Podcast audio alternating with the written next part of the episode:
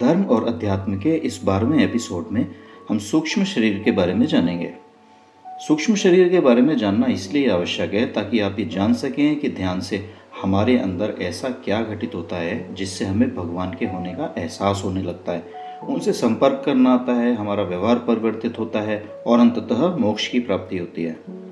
अपने इस भौतिक शरीर को तो आप अच्छे से जानते और पहचानते ही हैं इसे आप देख सकते हैं, छू सकते हैं। कुछ आधुनिक मशीनें, जैसे X ray ultrasound CT scan MRI इनकी सहायता से आप शरीर के अंदर के अंगों को भी देख सकते हैं।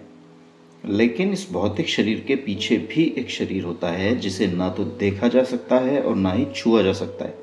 हाँ यदि आप ध्यान का बहुत अभ्यास करें तो इसे महसूस किया जा सकता है। इसे ही सूक्ष्म शरीर कहते हैं।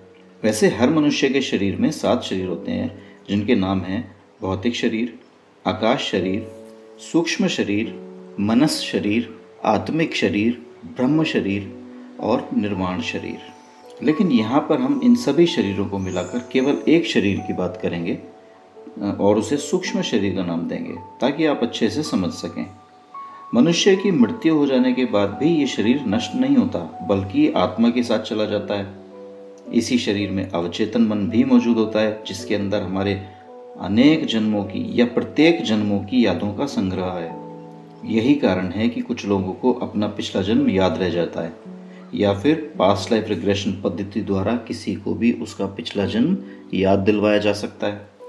इस शरीर की गति अत्यंत तेज होती है। ये शरीर पल भर में कहीं भी आ जा सकता है, यहाँ तक कि आपके भूत और भविष्य में भी। जब आप गहरी नींद में होते हैं, तब आपका सूक्ष्म शरीर अक्सर घूमने चला जाता है। कभी भूतकाल में, कभी भविष्य काल में। या फिर जीवात्मा जगत में मरे हुए संबंधियों से मिलने। हाँ आपको ये बात अजीब लग रही होगी, लेकिन ये पूर्ण रूप से सत्य है और ये सबके साथ होता है। सिर्फ़ आपको पता नहीं चलता। एक उदाहरण से समझते हैं। आपके साथ अक्सर ऐसा होता होगा जब आपको अचानक किसी घटना या दृश्य को देखकर ऐसा लगता है जैसे यही घटना मेरे साथ पहले भी घट चुकी है। जबकि आप ये भी जानते हैं कि घटना पहले कभी नहीं घटी। फिर भी आपको ऐसा लगता है कि आप इस घटना को पहले देख चुके हैं। कुछ देर तक आपके मन में उदेड़बुन भी चलती रहती है कि जो नहीं देखा वो कैसे दिख रहा है। फिर कारण समझ में ना आने पर आप वापस अपने काम में लग जाते हो और ऐसा आपके साथ अक्सर होता है। अब समझते हैं कि ऐसा क्यों होता है। जब आप गहरी नींद में होते हैं, तब आपका सूक्ष्म शरीर घूमने चला जाता है। जैसा कि मैंने पहले भी बताया था, इसे एस्ट्रल ट्रेवल या सूक्ष्म शरीर की यात्रा भी कहते हैं। कभी कभी आपका सूक्ष्म शरीर आपके भविष्य में चला जाता है और आपके भविष्य के किसी दृश्य को देखकर या तो कहीं और चला जाता है या फिर वापस अपने भौतिक शरीर में आ जाता है। आप अपनी नींद में हैं, आपको इसका कोई बोध नहीं है। सुबह जब आप उठते हैं, तब भी आपको इस बारे में कुछ नहीं पता होता। लेकिन अगर आपके सूक्ष्म शरीर ने आपके भविष्य का कोई दृश्य देखा है तो वही दृश्य या घटना आपके जीवन में कभी ना कभी तो वर्तमान मन के ज़रूर घटित होगी। जैसे ही वो दृश्य आपके जीवन में वर्तमान बनकर आपके सामने आता है तो वो आपको याद आने लगता है, जो आपने भौतिक शरीर से तो नहीं देखा, लेकिन सूक्ष्म शरीर से देखा था।